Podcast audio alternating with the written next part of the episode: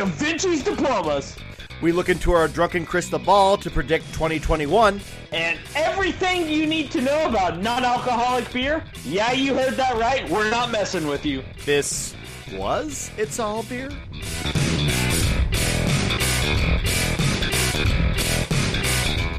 Welcome to It's All Beer, the first episode of 2021. I am pleased to uh, be here and announce our new format for the show. Um, actually, me and Tyler are going to start talking about world news and uh, and uh, national news in general. Uh, give me one second. Let's uh, look outside. Let's see what's going on right now. Politics, rabble, rabble, rabble. Huh. Well, that's interesting. Wow. Hmm. You know what? Let's just stick with the beer right now. I'm Jeremy Jones. Oh yes, that was the best one you've ever done. and I'm Tyler Zimmerman. I'm glad. I'm, glad you enjoyed that. That actually took a little bit more prep than I'm usually capable of.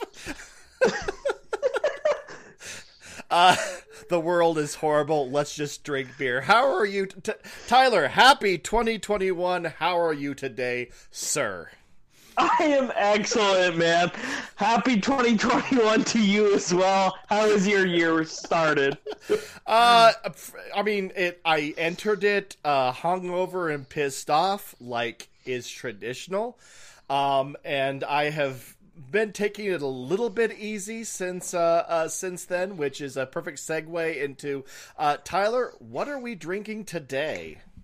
So, uh, from the headlines, you get uh, there's a reason we're drinking the beer because of one of the headlines we teased. We're drinking l- to start off. Don't worry, guys. We will have actual beer. Uh, we started off with Lagunitas' new IPNA. It's their non-alcoholic IPA. For those of you doing dry January, first of all, why would you?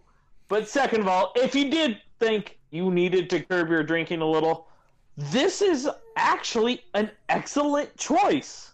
Um, as I was, it's it's funny because I, as I was catching up on all my beer Twitter. Also, if you leave my beer Twitter alone for a month, it tends to get unmanageable. Um, Like but- his pubes. uh, that's why I shaved those. Um, but I did like one comment where uh, somebody, I forget who said it, but he said, um, How has dry January become the kids in bars of 2021? Dry January has become this weird dividing line because if you choose to do dry January, sir, you are abandoning breweries in their time of need. Get out there, do the patriotic thing, and drink yourself silly. And tip your bartender. And tip your dart bartenders, yes. But actually, but uh, but uh, uh, on that note, yes, we are uh, starting off with the uh, with a, a non-alcoholic IPA, and I have got to say, I mean, kind of like hop water, um, which which we have talked about. This is not bad. It is. It's got a- knocked this out of the park. It's got a- Honestly, I would just think I was drinking a low ABV pale ale. I mean, again, it is it is better than most session IPAs I've had. It is It's better, than, than like ninety five percent of session IPAs I've had. it's better than a lot of IPAs I've had. Um, it's got a really nice, bright, citrusy aroma. Um, I mean, obviously the flavor is it's lacking that malt background. I mean, you get a sense, you know, right off the bat that you're missing something, but you obviously know what you're missing. Um, Well, honestly, I feel it's more fuller body than some of those low carb, low cal IPAs that have came out because they want that mouthfeel, but don't necessarily want that sugar converted to alcohol, so are creating a more thicker, where the alcohol is going to thin it out a little. Correct. I mean, it's I, I, for what it is. It's a really enjoyable, satisfying beer. And again, if I I could almost do dry January if I had this to drink readily available. um, I- it's I. I, and actually, leading up to this coming out, um, at the bottle shop where I work, I've gotten quite a lot of calls asking about craft uh, non-alcoholic, and it hasn't really been a thing you could tell it was coming, but it hasn't been a thing yet. Lagunitas is leading away, and I got to say, anybody else trying to do this, you got your work cut out for you because this is this is very good. Mm-hmm. And one of the articles we're going to talk about today is going to kind of explain the whole science behind non-alcoholic, so that'll be fun to get into. But there is also uh, Sawtooth Brewing got a Ketchum uh, just released their whole non-alcoholic line as well called Ethos. So that that's something I kind of want to check out just to see kind of how it stacks up against Lagunitas. I haven't had that. Um, their uh, their local rep uh, Stacy was nice enough to bring me their new seltzer line. Um, Yeah. and you know for hop for for seltzers they do a hop seltzer which is okay, and then a mango or papaya seltzer which is you know what it tasted a lot like belching beavers without the awful aroma. Re- do you remember when you brought me that? and I smelled Yes. it. I'm like, wow, this smells like dirty laundry. Um, but it Yes. tastes okay. Uh, Saw- Sawtooth's uh, uh, version of that seltzer, it had the same nice fruity flavor without the aroma of dirty laundry, which I did appreciate. Fair enough. Declan also uh, agrees. All right, Tyler, uh, we've got a shit ton of news to get through. We've been off for a month. Uh, where shall we start as if we didn't know? Well, we're sticking with the dry January theme. So, uh, found an article by Popular Mechanics uh, that kind of broke down the science of making alcohol-free beer. Which, when you stop and think, you're like, oh, it should be easy to make beer that has no alcohol. You But would, you would think, but I mean, until you realize that the entire point of the process is to make alcohol. Yep. So, uh, the article talks a little bit about non-alcoholic beer, how it dates back to Prohibition, um, and how it's kind of gaining traction now due to consumer habits changing, uh, brewers tinkering with the process to try to make it, and apparently between this past July and September, NA beer sales were about were up about 38% in the US compared to 20 the same time of 2019.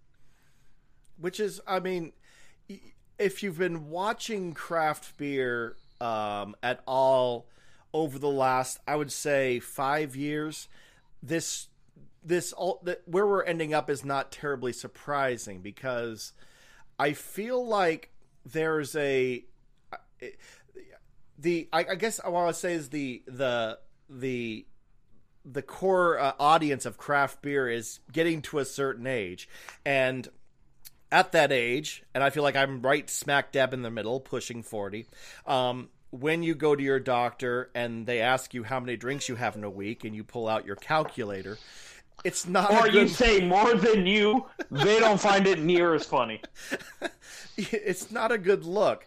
And so, I mean, the trend has been, I mean, there was like this high point, I want to say 2014, 2015, where, you know, imperial IPAs and big badass imperial stouts were all the rage, and they still kind of are, but there was this point where they reached the peak and it kind of tapered off downward and almost you know, especially in the industry, I, I see that alcohol being almost a inconvenient side effect of the the beer you want to drink.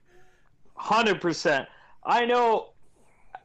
Uh, working in the industry, especially when you're at an event or when you're making a route selling to multiple bars and you're sitting there chatting and you want to have something carbonated, you want to have something like a beer, and you order a beer here, you order a beer there.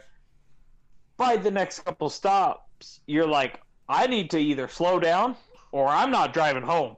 I mean, there gets to be a point where I mean, you realize pretty quickly that you can have six beers in a you know a couple of hours, and that's not great. That's not great, Yeah.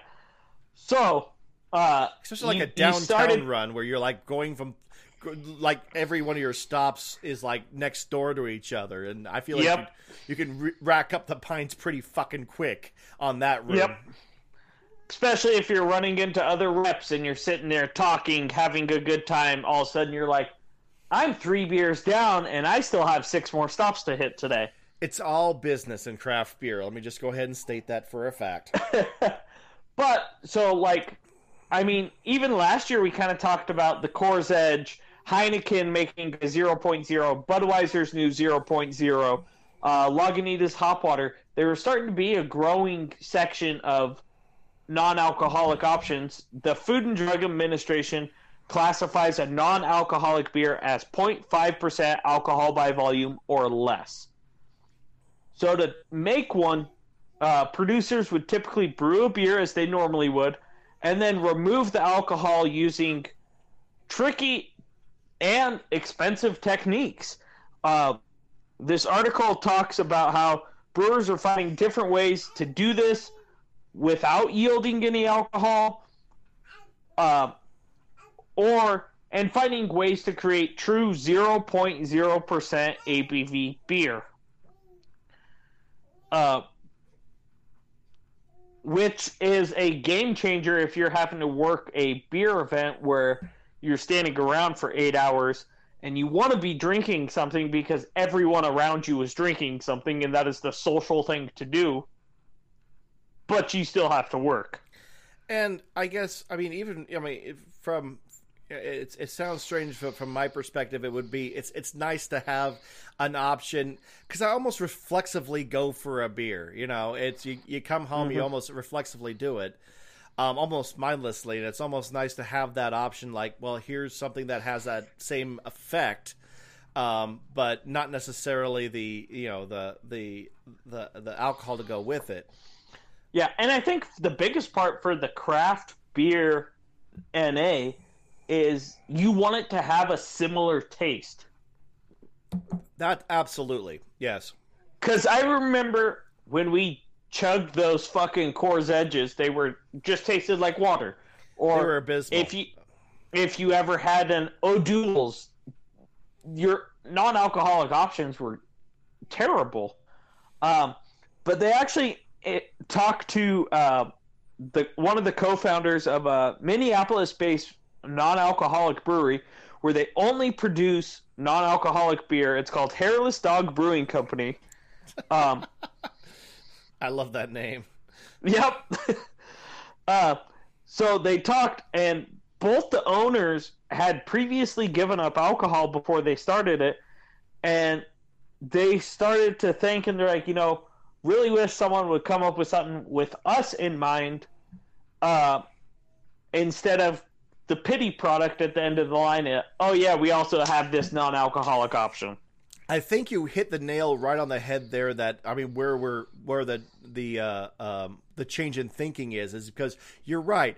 Non-alcoholic beer was kind of produced for that sad person who, you know, I want beer, I need beer, but I can't drink anymore.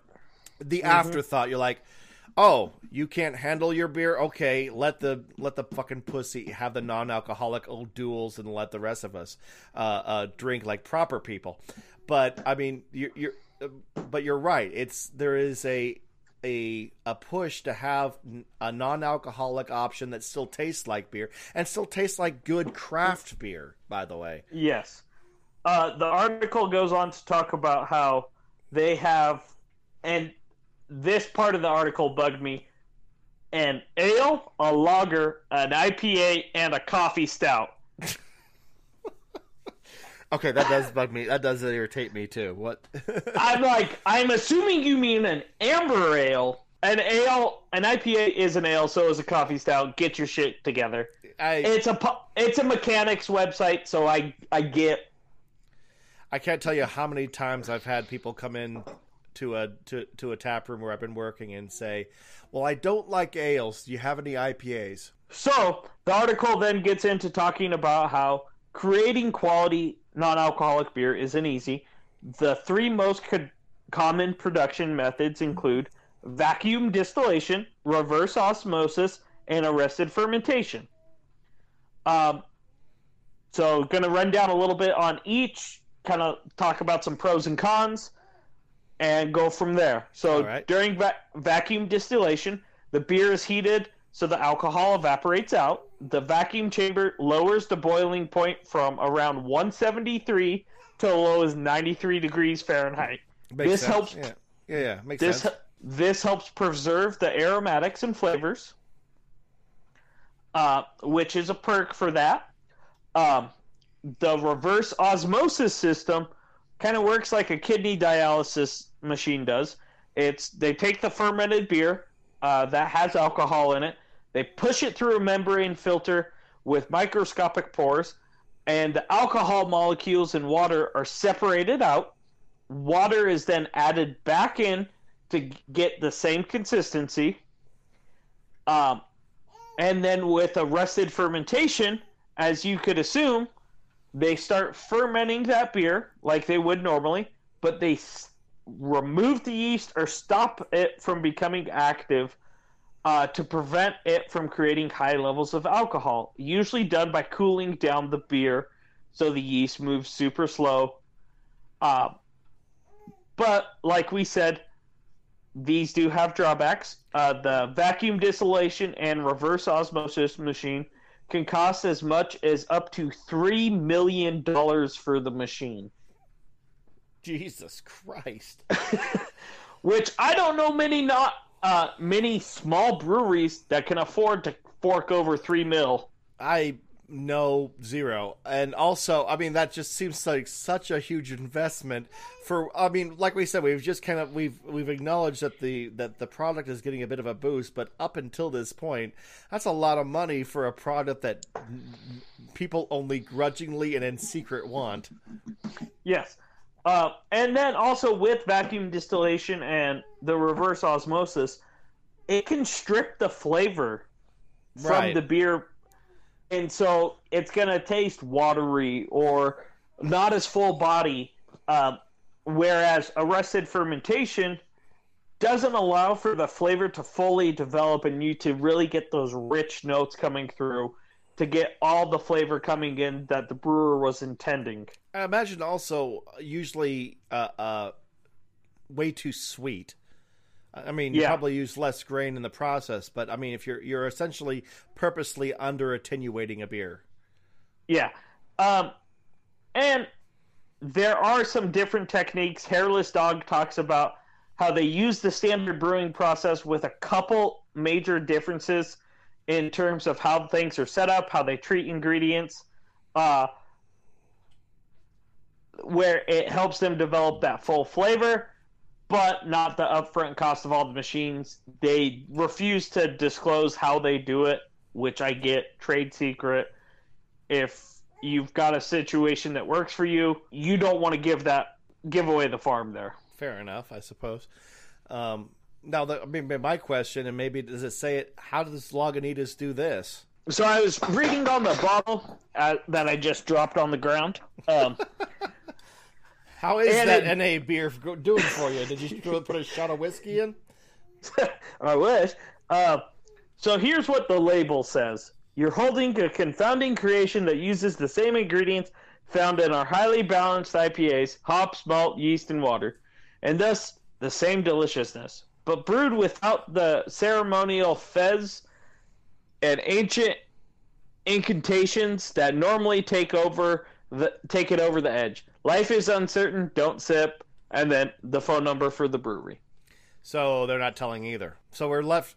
I mean, I, I feel like that at least Lagunitas is doing something different, or, or at least a combination of different um, techniques or something. Because I mean, rev- if anything, maybe the the the vacuum uh, process could leave a little bit uh, more of the flavor, but there's something different here.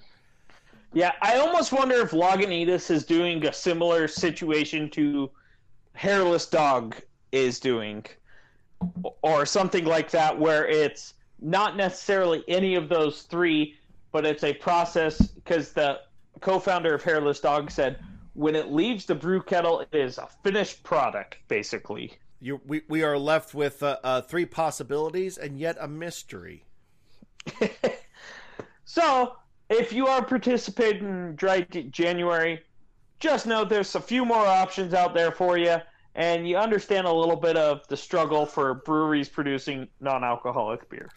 Think of the breweries when you're doing dry January, you selfish pricks. If you're doing it, at least buy non-alcoholic beer from craft breweries. So, Jeremy, let's do the follow-up on the story since Natural Light never sent you the stuff for your diploma. You've got an update. I do. Um, uh, this come back. This comes actually from Forbes, and uh, I was so incredibly happy to see this.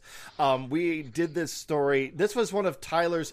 Tyler has a penchant for um, doing doing a. a, a you will see, and I'm sure know by now because you surely listen to all of our podcasts. Uh, Tyler likes to talk about promotions done by shitty beer brands. Um, because they're always the most creative. and if they can in- include dogs, even better. In fact, a shitty beer with a dog is the best promotion ever. Um, however, it's this, my kryptonite, man. This is not. This was not that. Way back in episode thirty-one, uh, Tyler brought a story to us um, that uh, Natty uh, uh Natty Light was offering uh, people a hundred dollars uh, if you would send them your diploma. Um, the idea was they are they were doing a they, it was part of their uh, uh, uh, campaign to bring awareness to the crippling effects of student debt. And you know, Natty Natty Light being the unofficial beer of bad decisions in college uh, finds himself in a unique position to uh, uh, bring people's attention. Uh, Tyler brought They're the this, foremost experts. Tyler uh, uh, brought this story up, and I did contact them to see if they wanted my diploma because I do indeed have a useless fuck diploma hanging. Just... Not even they wanted to pay Jeremy for his worthless paper. Mostly because I was late, because I do not keep abreast of Natty Ice. I still have that much respect for myself. But I have to say, um, what came out this week is Chef's Kiss amazing. Let's full disclosure: um, Natty Light is owned by Anheuser Busch, uh, AB InBev, and who so, we shit on all the time. And I am biased. Again, look at our past episodes. See how much I piss and moan about AB InBev.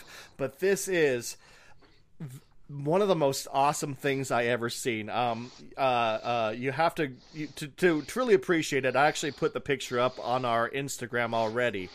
Um, what they were doing with all these diplomas was uh, creating uh, what they called the most expensive piece of art in a world. Like I said, this comes out this comes out of Forbes. Um, they cre- they basically made this whirlwind of these diplomas.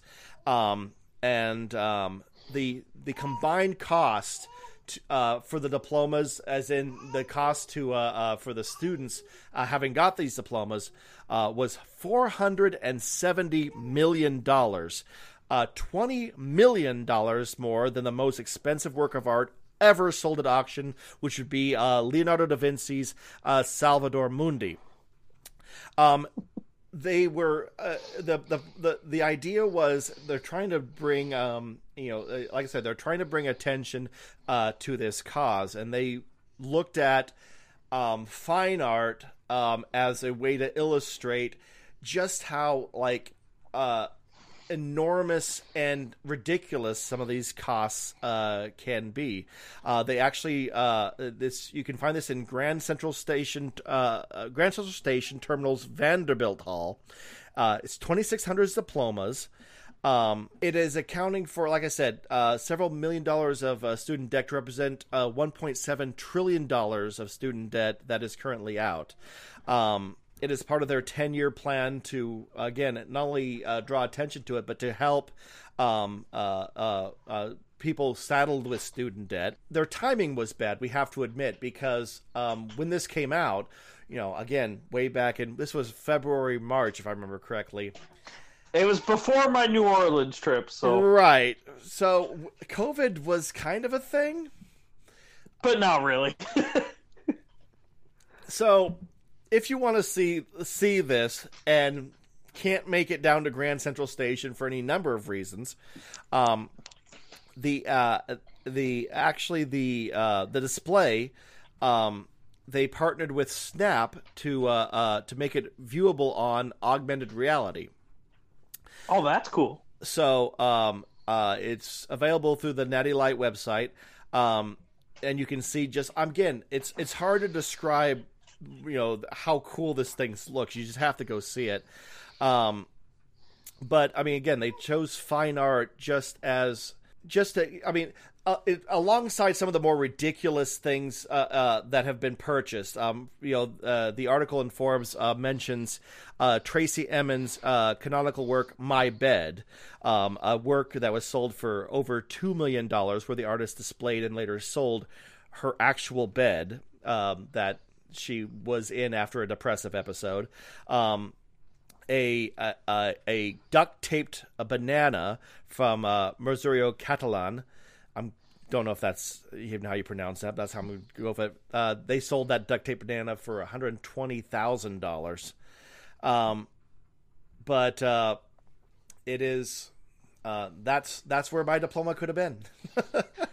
and I'm really disappointed that it didn't end up there. But it is it kind of to me puts it in pers- a little better perspective because most people are used to hearing this random piece of abstract art going for this absurd amount of money and then so seeing all these student loan diplomas now setting the record for like highest value of art. Uh did in the article it talk about like how much like it averaged the how many diplomas and like the average amount per diploma uh, I'm sure it did. I'm scrolling through it right now to try to actually find that figure. I uh, all I had was the like the final figure, which was uh, like I said, the 240 million. I want to say I saw something where it was like a hundred and some thousand dollars per diploma, like calculated. But that sounds about. I mean, I mean, I I don't think I would. Yeah, let's say 120 uh, uh, thousand dollars, which I don't think is. I mean, anybody who has has college debt will know that's not unheard of. Not at all. Uh, there we go. Uh, hundred eighty thousand dollars on average is the total value of the Da Vinci of debt. So, I mean, I guess what I'm saying is, well done. I can't believe these are words about to come out of my face, but well done, Natty Light. Cut that, save that. It's a wrap and this was it's all beer. Uh, that was this is the end of this podcast. This is the natural ending where uh, I don't feel like we could uh, talk about anything else. That's it. Um, no, again, I can't stress this enough. You uh, uh, check out our Instagram. Um, check it out on Snap. Uh, it is truly amazing, and um, and I think you know they are they are raising money to help to help uh, uh, um, provide at least some uh, relief to uh, to to uh, people saddled with uh, college debt. So take a look at that. And I don't know. next times the they start talking about forgiving college debt on the on the national stage. Listen and I don't know, vote accordingly. Yes, I concur. and so does Declan. Declan, again, Declan is, is, is hanging out for the podcast, chiming in every once in a while, and uh, yeah, as someone who's going to go, probably going to go to college in about oh, and bankrupt years, his father, and uh, I, yeah, you're gonna need to get, you're gonna need a big ass fucking loan. I work in craft beer. I barely support myself. well, so as Jeremy just said, I'm a sucker for fun beer promotions. And do I have two for you? One includes shitty domestic beer, and the other includes dogs. So I was alluding to that. I was alluding to that. You so, cannot resist a dog shitty beer story, can you, Tyler? Hey, the dog is separate from the shitty beer this time. So we're gonna start with the dog this time. Start with the dog. there is a brewery out of Huntington, or I'm assuming Huntington, New York. It just talked about a coastal town in Long Island. Uh, it's called Six Harbors Brewing Company. Uh, they decided to have a couple extra helpers with their beer deliveries during the COVID 19 pandemic. Almost everyone who's ever had a dog has thought about how cool would it be to train them to fetch the beer for me. It's, well, they kind. That's why you buy a dog, right? I mean, I bought it so I could never drink by myself because I was always drinking with my dog. So Okay. you're not an alcoholic if you don't drink by yourself. What do you have to tell yourself? so they used a couple their dogs, Buddy, who's three, and Barley, who's one, to help deliver some of the beer. Um, so they were deemed essential business, so they were able to stay open for delivery and curbside. Um, and as they were out delivering beer to people in the community, they were like, "Well, the dogs are normally at the brewery with us. Uh, we're not going to just leave them here by themselves." And if you've ever had a dog, you know they love to go on car rides. So they loaded up their brew dogs to go deliver the beer. Of course, the dogs had their head out the window, and people would just ooh and ah over the dogs. So they decided to fashion little accents onto the dogs' necks. Um, think the Saint Bernard with a barrel of whiskey. Almost Immediately wanted I think. That's a oh, it's, it's brandy apparently. Uh, always wanted a Saint Bernard till I found out they didn't come with the barrel of whiskey as a kid, and then I was like, oh, I don't care about the dog. I mean, you can just get a barrel of whiskey. You don't have to attach it to an animal. I thought it came with the animal, okay? Uh, but so they tied a four pack of empty beer cans to the dog's collars, so it looked similar underneath the neck. You'd see the empty four pack of cans hanging on there, like the barrel. Uh, but that way it, they were empty, so they weren't going to strain the dog's neck or anything. Um, and with this here on the deliveries, the humans would wearing masks and gloves would carry the beer to the drop-off point, and then let the dogs out to go greet the customers. Allow the customers to take some pictures with the brewery's new mascots That's actually and then go and pick up their beer from the designated drop spot, and then the dogs would go back to the brewery vehicle and continue on to the next drop. That actually is a is amazingly like you know what? It's a way of adding cheer to a a a process that's become sort of soul crushing. I have to. I mean, the whole. You know, I mean, delivery and pickup is necessary given the circumstances, but there's a a human element that is missing, and it's being filled by ironically dogs. Yeah, I mean, have you ever seen a sad dog? It's very rare. Every- no one I know every when basset a hound? gold. Uh, true. When a golden retriever runs up to someone, I've never seen someone look sad. So I mean, a person sad around with dog. No, but I mean, basset hounds are famously uh, medically depressed. Yes. But so apparently they have their own Instagram and they have more than 500 followers so far on the Instagram. Uh, the customers are having a blast, uh, being able to social distance, get some fun pictures with these cute dogs, and really just kind of get a sense of normalcy back.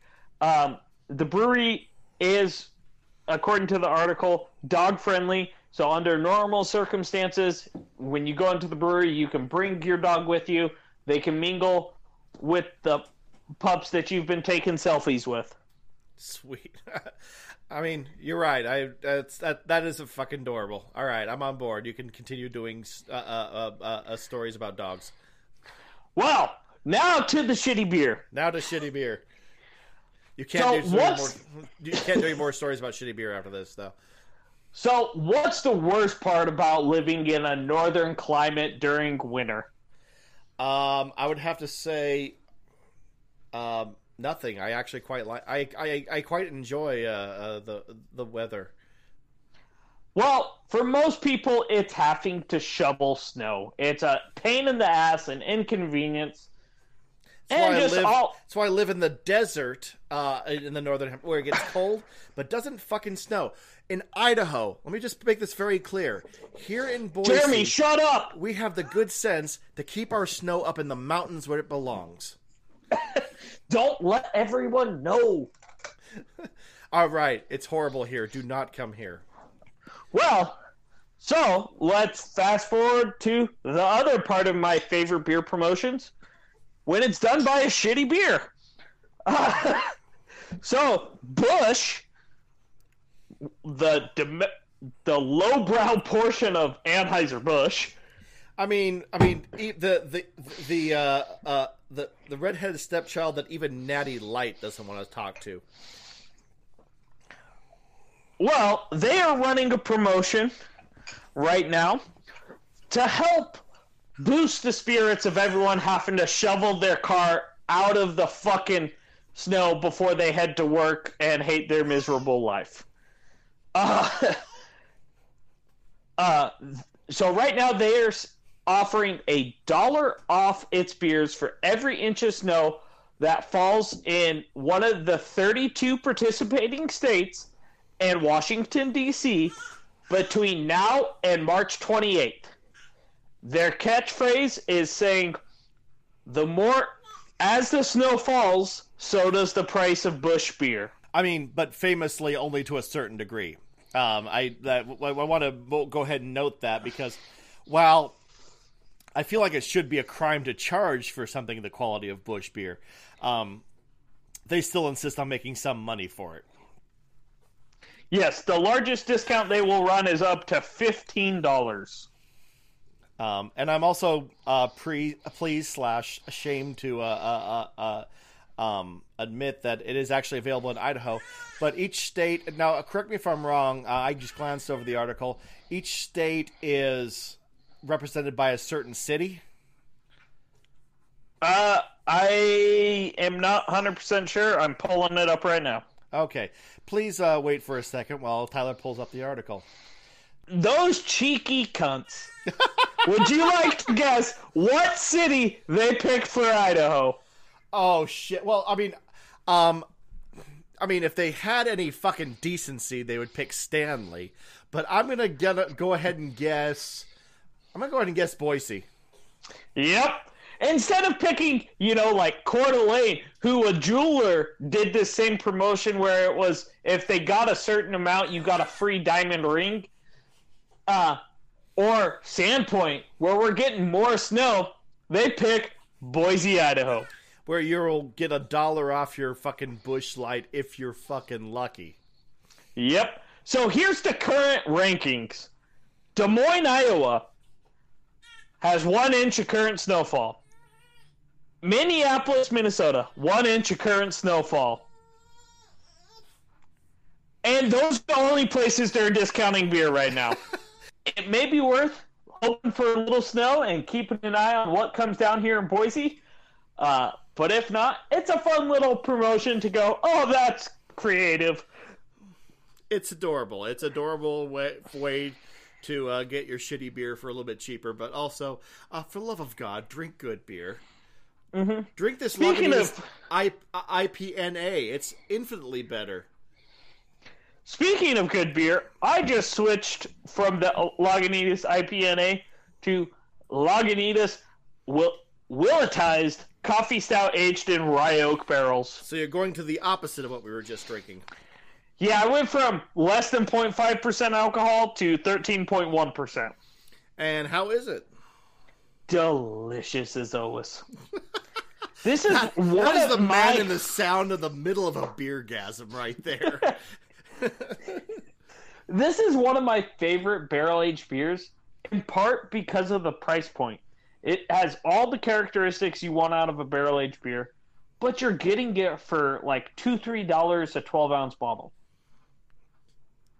Oh yeah, it's it's uh, that that constantly amazes me, and you're right. It is it is fantastic and for the price incredible. I mean that's right up there with like um i mean same price point as uh, like dragon's milk which is i mean the only like uh like flagship barrel aged beer on the market i think.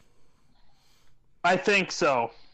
I mean that's kind of ballsy for like what's your flagship beer? Barrel aged stout it's fucking serious yep yep that's what we do always and forever get out of our fucking way but it's a great introductory barrel aged stout where it's a low risk option of everyone spent five dollars that on something they regretted. So it's nothing to buy one bottle of beer for under five bucks. and if you don't like it, whatever. Fair enough. Um, I've switched to uh, uh, Nightmare Brewing, uh, their uh, Colombian necktie. I selected this one also because it was a harken back to something we talked about oh a few uh, uh, earlier last year, um, where um, uh, Nightmare Brewing, which is known for their like extremely um, like uh, uh, I don't know Graphic art. yeah, visceral, uh, uh, horrific can art. I mean, you know, this is bloody, horrible things to look at while you're drinking a beer. Well, there was a bit of a fallout between them and their artist. Um, I went over it in a couple episodes, but uh, this is the first of the new art I have seen. And That's made it out to Boise, I that's, think. So that's made it out to boy. Yeah, it's made it out here. This is the first time I've actually seen it, and um, well, let me put it this way: the good news is, is we'll be able to find out whether Nightmare Brewing actually makes good beer, or if they were just skating on badass uh, uh, can art. it. This looks like something I would draw if they they told me like, uh, "Can you draw something?" Uh, I don't know. I can like sketch something. Uh, it'll be on. From Inst- what I had heard, they got rid of their artist, and then instead of trying to f- take the time and not be selling beer and find another artist, the owner's like, "Fuck it, I'll draw the art till we can find someone new." that looks like, like exactly what happened. Um, but I'm pleased to say so. This is a this is a gose with uh, mango, lulo, soursop, and Colombian lime zest. I know what two of those four things are, by the way, Colombian lime zest. and mango. yep. Um, it's nice. It's it's nicely tart, nicely balanced, fruity, highly complex. So I'm yeah would get again. Um, it's a it still has all the characteristics of a gose, like that nice, really clean, refreshing sourness, but it's got quite a bit going on in there. So. Um, they are indeed more than their uh, just their badass artwork. Also, find an artist. Find an artist. Yes. I think they will take a little hit in sales with it being drawn like a five year old, but I don't think it'll completely ruin the company. I doubt it. So, well, Jeremy, what we got next? Let's predict the future news now. Um, Oh, because we were so good with our Deadpool. this is going to be great. we're just gonna go ahead and let that Deadpool ride for 2021. Just, I feel like 2020 was a give me all around. Uh, we'll just keep on going, and we'll see if if anybody comes out on top. Basically, if no one, we'll just keep this thing going until uh, someone comes out the clear winner. Um, no, it is that time of year when beer bloggers and uh, and arts and entertainment writers try to sober up just enough to gaze into the foam in their beer and try to predict what's in store for the industry in the coming year. Um, I did a quick survey of a bunch of different sources, including the Brewers Association, uh, Bev Source, and Mercury News. And, well, here are some of my takeaways. First, I know you're worried we wouldn't talk about COVID, but let's talk about COVID. Oh, There is a vaccine being administered as we speak, but it will be a while before the majority of the population will have access to it. Um, in the meantime, this winter is is is fucking dog shit. It's it's it's threatening to be absolute to absolutely decimate restaurants and bars, um, and of course, people have been predicting doom and gloom, um, especially for breweries, all last year. Um, and it kind of makes sense. But here's a little bright spot. According to the BA, they uh, we're looking at about 300 breweries shutting their doors for good in 2020, which is Okay. actually about the same as shut their doors in 2019. all right. So, not a ton of difference. So, I mean, and we were already going into 2020 expecting a larger than average amount of closings just due to uh, a glut in in uh, supply. The market. Right. Yeah. And so the fact that they do admit that they haven't gotten all the numbers in yet, but it looks like that it's not going to be that far off from 2019. Um, and also um, 700 breweries opened last year. So, despite COVID, there are actually more breweries operating today than there were this time last year.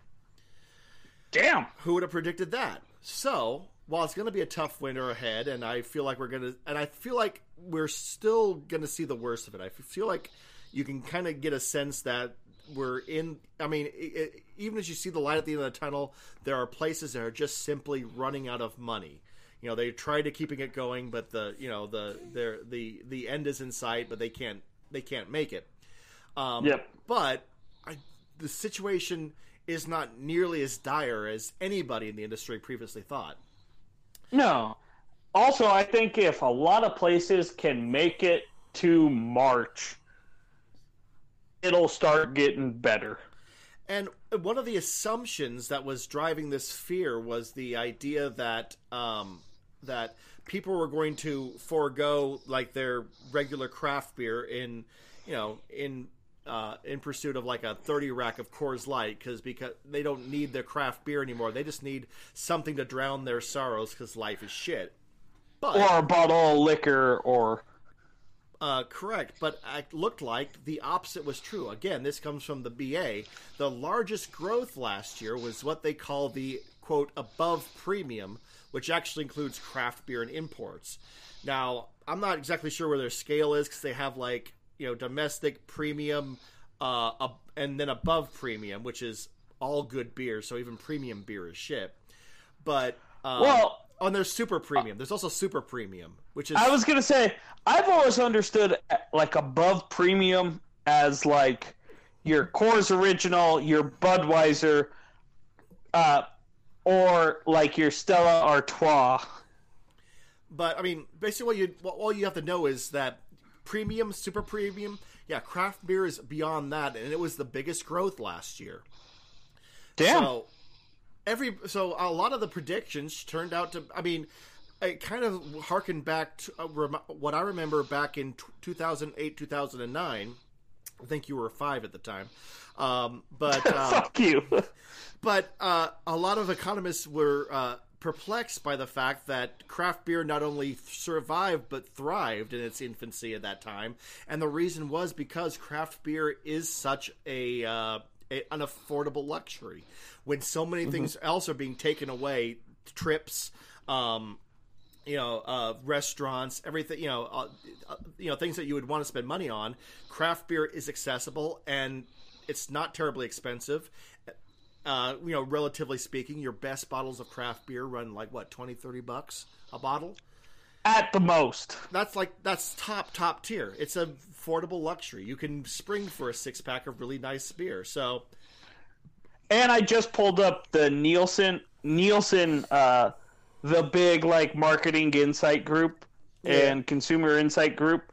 Um I just googled above premium beer. Um and Nielsen includes craft in the above premium, so you were correct. yep, So don't ever question me. so I mean, and and, and uh, so uh, what's the takeaway for 2021? Well, I mean, the answer is for all the doom and gloom that's been on the horizon, it's probably not as bad. Of course, we're going to still see the same trends. You know, a lot of outside events, a lot of delivery, a lot of th- you know all the things we've been dealing with to try to get beer out to the public while maintaining safety for both the staff and the public. That's going to continue. Um, but it seems to be working. Craft beer is going to survive. Fuck y'all. Uh, we're going to continue drinking. So let's talk styles. Uh, I would also say we see a growth in craft beer still. It may not be what it would have, but we'll see a more opens than we do closures, and a slight growth in the market share. Absolutely. So I mean that's I mean that's that was really heartening to me. I mean that was that was kind of cool. Um, Yeah, uh, a lot of predictions about what styles and what have you are going to be on the horizon. Um, and here's like what what I took away from the from uh, um, from these. Uh, number one, hard seltzer, local, well, actually, hazy IPA. Well, you picked. You, you, got two out of three. Okay, so since you went ahead and jumped the gun, my number two, yeah, is seltzer is growing. But actually, me personally, I'm still skeptical of this trend. Now, see, most of the articles noted a rise in craft seltzer and are predicting more and more breweries are going to break down and finally brew a sparkling batch of sadness or whatever they're doing there. Um, but I don't know. Tyler, you have some actually have some insight here, don't you? Because you work for a brewery. They have done craft seltzer. What have you seen in this market? Variety pack is king. Okay. And it sells a lot better than you think it will. Well, okay, so here's so okay, let me start with here's my thing and you can tell me why my thinking is flawed. Um people who like seltzer largely like White Claw. Okay, hard seltzer might have a place in the tap room, um, but and that's I think that's why we, where we see growth, but it's not going to be. It's not going to be the draw, all right. People aren't going to go to the brewery for the craft seltzer, right? It's it's going to be the thing that's on draft to appease that fucking friend in every group who would otherwise bitch the entire time they're at the brewery. I mean, you know, you're like fucking there, Julian. There, have your fucking hard seltzer now. Shut the fuck up while the rest of us sip an IPA and try to remember why the fuck you we let you hang out with us, you human mosquito, you. I may have just slipped in something autobiographical, but I digress. so my, my point is, my point is, is that I mean, people who like seltzer like White Claw.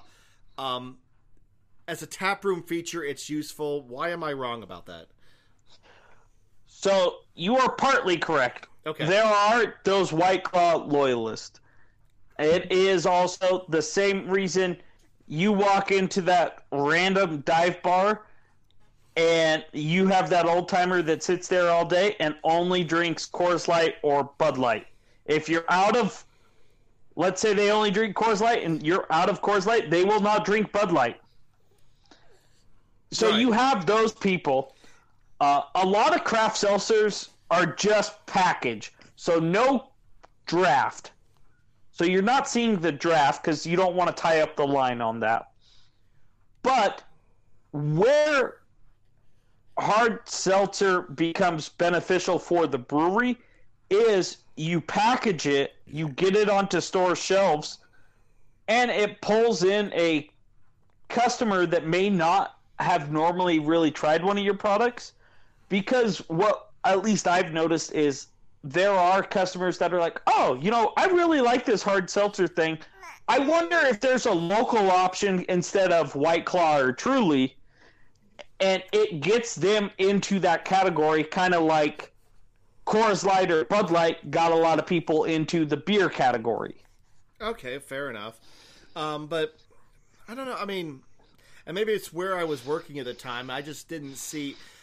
I mean, White Claw had a particular hold on people. When I was working at a grocery store, this was back in 2017, 2018, right? I mean, right when people started realizing, holy shit, this seltzer thing is going to be a thing. Um, and White Claw still does and still will, but it White Claw has so much of the industry but there's still room to grab other parts of the market. And so that's why you will see all these craft seltzers coming out is to try to grab some of that market. They know they're not going to grab a big market share. But if you're grabbing a couple crumbs of that pie, still a lot of money. Um, all right, fair enough. So, I mean, so the the other thing we've already alluded to several times um, is um, low alcohol, non-alcoholic craft beer. Um, we've talked about that already, so we'll just I'm just gonna gla- glaze over this. Um, you know, we're already seeing breweries. Uh, you know, Lagunitas, uh, Deschutes is uh, planning to come out with a low alcohol two percent IPA uh, coming up soon. Um, my big question as far as this trend. I don't think it surprised anybody, other than it's kind of interesting that this is where craft beer has ended up. I think 10 years ago, you would never have, you would have been rather saddened to know that this is where craft beer ends, ends up, but it is where it's going. And so, um, but here's, here's what I, here's what I think Um, it might go the way of session IPAs where people get hopeful that you can recreate, you know, all the feeling, body satisfaction of a actual beer um, in a low low alcohol or no alcohol option, and they may get disappointed when they don't get quite the the uh, uh, the result they're looking for, especially when you know Lagunitas notwithstanding, I have this distinct feeling that most of them are going to be kind of shit. Yeah, I could be wrong, but I feel like striking this balance is going to be really fucking hard. Like session IPAs, session IPAs are really tough to get right, and I just don't see a lot of breweries who are piling in on this um, this bandwagon getting it correct. yeah. Um, I'm right. I'm right there with you. So Um, ironically, the thing that was first on my list, which is now last, um, every rider, and I don't, I don't understand why we have to keep talking about this, but here we go. Sigh. Hazies are not going away. I honestly don't know why every beer writer looks at Hazy's IPA and say, "I guess this is still a thing. I guess, damn it, I guess." Well, it's it's a thing now. Um, part of it, I think, hazy IPAs are the style that beer geeks and especially uh, brewers and people in the industry love to hate. And I understand. 100%. I understand their trepidation. Trust me, I know they are sweet, fruity, and they all taste vaguely the same. And every year, brewers hope against hope that the next batch of hazy will sit in the tanks for so long that they can all collectively shriek "I told you so" at the top of their fucking lungs, and unveil send down the drain. I say unveil the great big hazy IPAs are a fad banner that they packed up in the ceiling back in 2015 and laugh maniacally as they cry and go back to brewing IPAs at a thousand IBUs. They're not going away. People love them. They are now a style. And when you get right down to it, why shouldn't they be? Uh, brewers claim that they. I mean, a lot. A big thing. And by the way, I'm guilty of this. My biggest complaint about hazy IPAs is they all taste vaguely the same. But when you think about it, how different is like, for example, a Helles Lager one different from the other? Your classic styles are all pretty much vaguely identical with you know. But you don't have breweries making seven Helles lagers and releasing all the fucking time. Not yet. In my world, you do. I could get behind that more. They're not going away. Um, but and I wasn't to say they were, but I am still just hopeful for the day where it gets to the point where like breweries have like one, maybe two hazy IPAs and that's it. I mean, any brewery that has more than one is is probably excessive. And you know, revision. I'm looking in your direction. Um, I mean, but I mean, there was a time when a brewery had maybe one IPA on draft. How many IPAs do most of them have now? I mean, they have their house. If you IPA. take out hazy IPAs, it's usually about one now. Uh, you don't take out the hazy IPAs. You include the hazy IPAs, in which case you have five. That's my point. I mean, they're the people love them. People love the variety, even they do taste vaguely the same. Now, shut up and brew me a hazy tank monkey. On a side note, if I ever get a job as a brewer, I absolutely request, nay, demand that Tank Monkey be my official title. I want it on a business card. Um, Tank Monkey, Jeremy Jones. there you go. Predictions for 2020. Uh, hazies aren't going away. Seltzers are going to grow, and we're all going to be non-alcoholics. Non-alcoholic tank monkeys. Non-alcoholic tank monkeys. All right. Uh, One last thing before we uh, uh, tow this uh, uh, th- this episode home.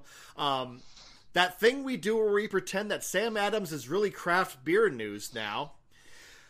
For years, Sam Adams has been on the cutting edge of craft beer. Specifically, so fucking big that the Brewers Association has to continually move the line of the edge dividing where craft beer is from, you know, fucking Budweiser.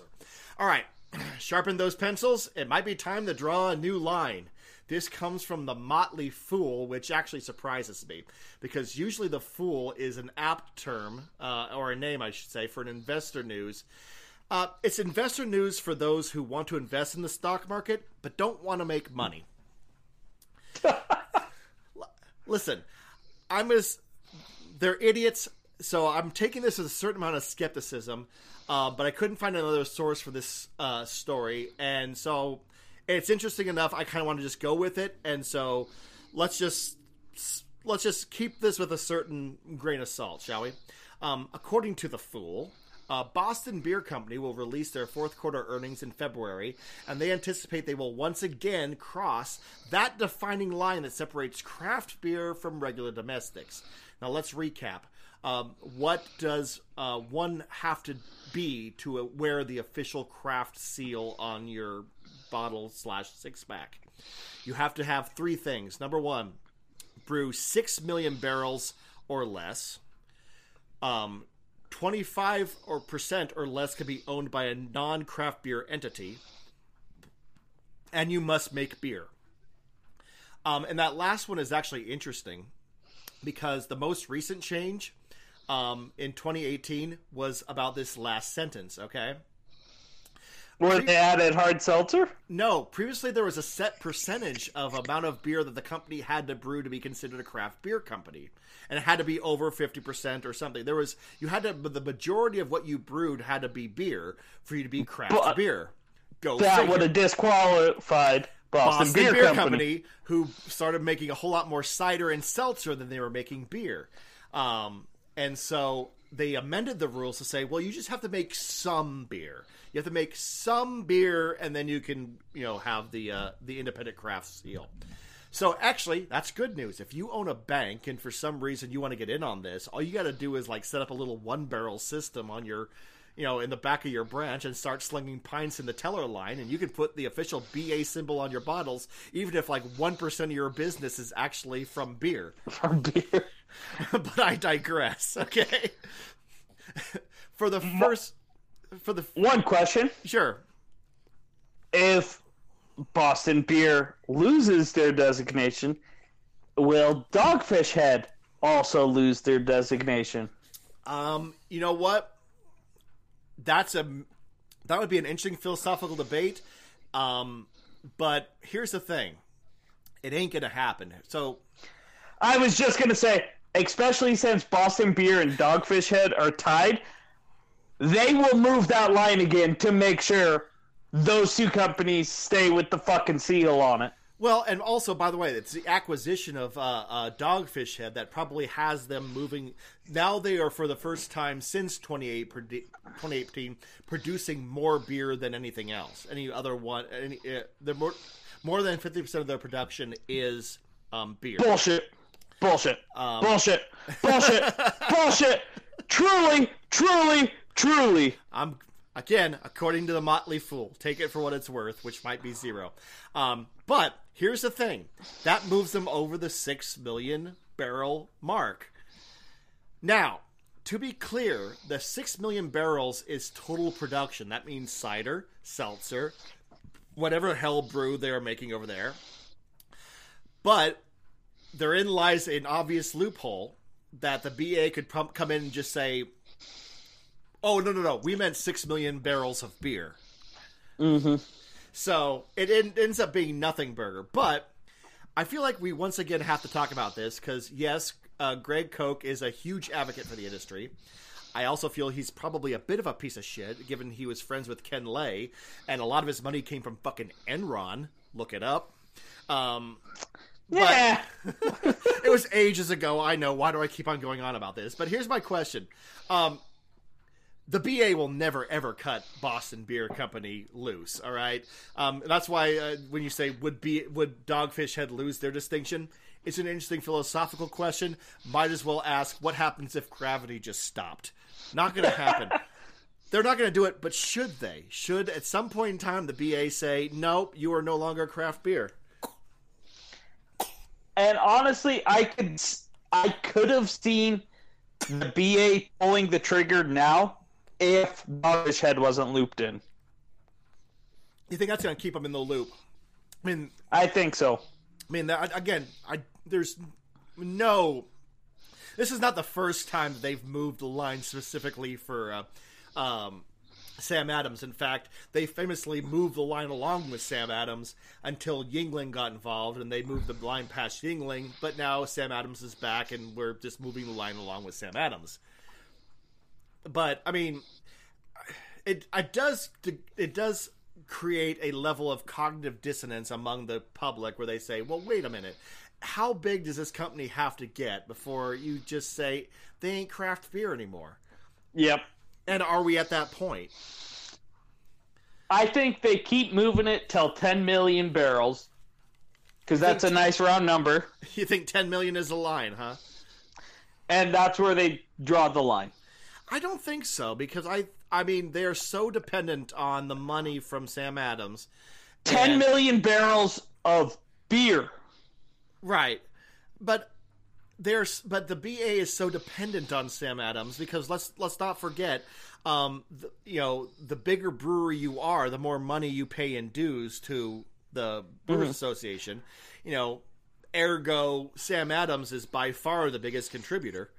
Um Yeah, but I don't see Sam Adams hitting that 10 million barrels of beer, not counting your hard seltzer, your hard cider, your twisted tea, if they're the ones who make twisted tea. they are the ones who make twisted tea. Uh, so you take all those out, and ain't no way they're close to 10 million barrels of just beer. Well, that mean there. I mean, not yet, but you're right. It, that'd be a hell of a thing to get to. But it's not inconceivable they hit that someday. Especially But if they. it puts it off down the road, and at that point, it's harder to argue they're still small.